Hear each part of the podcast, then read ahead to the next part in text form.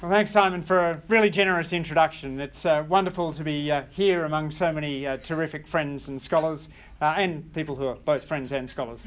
Uh, can I, of course, acknowledge the Ngunnawal people on whose lands we're meeting today and pay my respects to elders past and present. In the 1950s, Solomon Asch carried out a series of conformity experiments.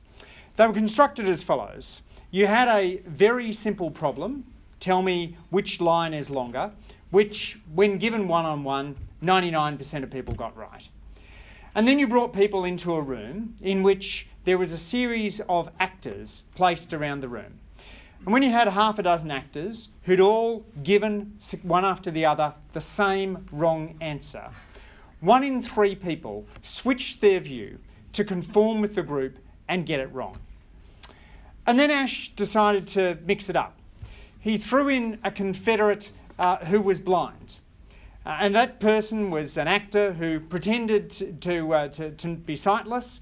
And when it came to them, they said, Well, what do I know? I, am blind. I'm, I guess it's. And then they gave the right answer. And it turned out that having somebody in the room who had no power of perception nonetheless helped others provide the right answer. and so it is with great delight that I launch John Quiggin's book today. John, John isn't just somebody who's smart, he's somebody who makes the rest of us smarter. He's somebody who has no tendency to conform to the rest of the room and from whom you will always get an interesting insight. Remember in 2006, uh, Justin Wolfers and I had done a paper on election betting markets in which we had argued that a party that was further ahead in the betting markets uh, was therefore a party that could expect a larger election winning margin. And it was John who pointed out that there's two things going on here there's the size of the margin, and there's the certainty as to the result. And it might well be uh, that a party was a long way ahead in the betting markets because they were confidently expecting a narrow margin of victory rather than expecting a great margin of victory. And now, of course, two days out from an election, with the betting markets going our way, I fervently hope that John is wrong. Um,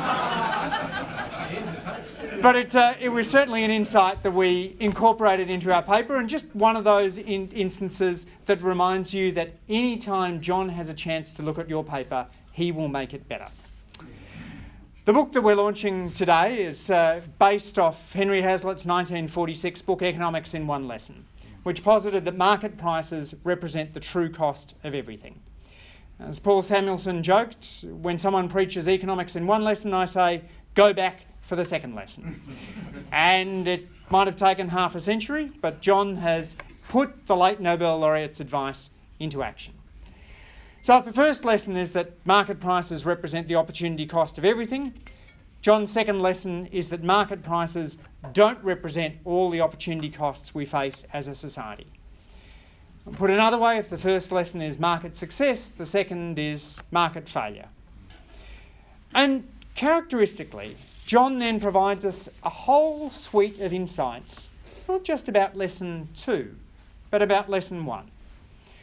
So, when he talks about the importance of uh, uh, market prices, uh, he refutes the doctrine of TANSTAAFL, uh, which turns out not to be a particular aspect of the uh, AFL draft, uh, but is in fact John's acronym, which I'd never heard for, uh, for the phrase, there is no such thing as a free lunch. TANSTAAFL. Uh, and John points out that actually, when we have new technologies and the ability for comparative advantage, specialisation, there actually is opportunities for free lunches. He talks about airline deregulation and notes that one of the impacts of airline deregulation, little noted, uh, is that flight attendants who were once fated and paid highly uh, are now paid little more than restaurant servers. And he notes that if you're serious about helping poor people, it's a pretty good idea to give them money.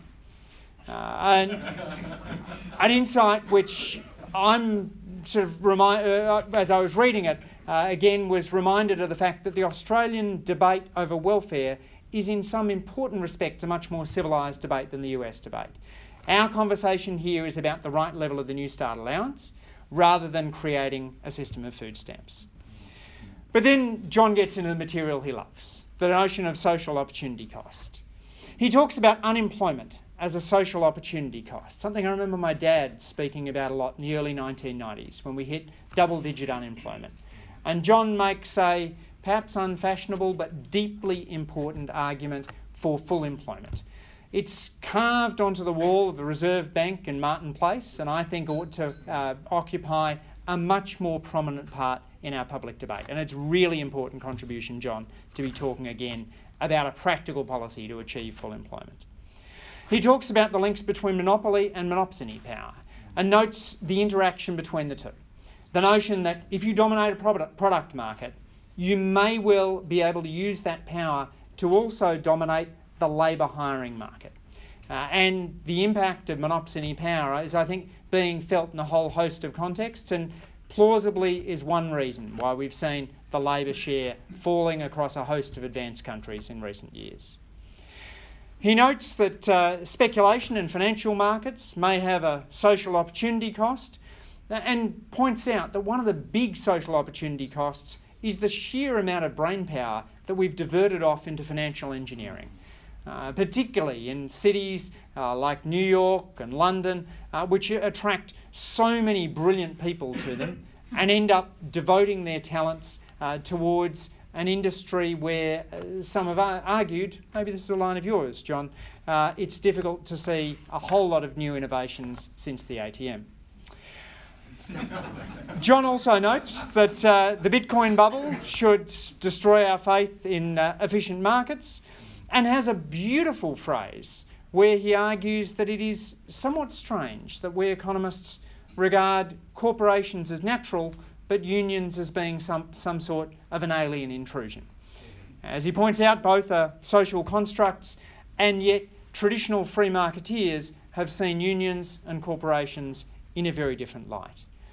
And not irrelevantly for where we are in the current political cycle, uh, he notes that the opportunity cost of a tax cut for the top 1% uh, is more tax cuts or better services for the middle and bottom of the distribution. Now, Johns largely uh, thinks about the world through the prism of theory, but there is empirical evidence that his book is uh, hitting the mark. Uh, it's already available in ACT public libraries, I think possibly a record by Princeton University Press. uh, and uh, John, uh, John assures us is uh, number one on Amazon's new hot sellers microeconomics category. long, may it, long may it remain thus. Uh, so, economics in two lessons um, comes with, with two lessons of my own, and they are as follows buy it and read it. Congratulations, John.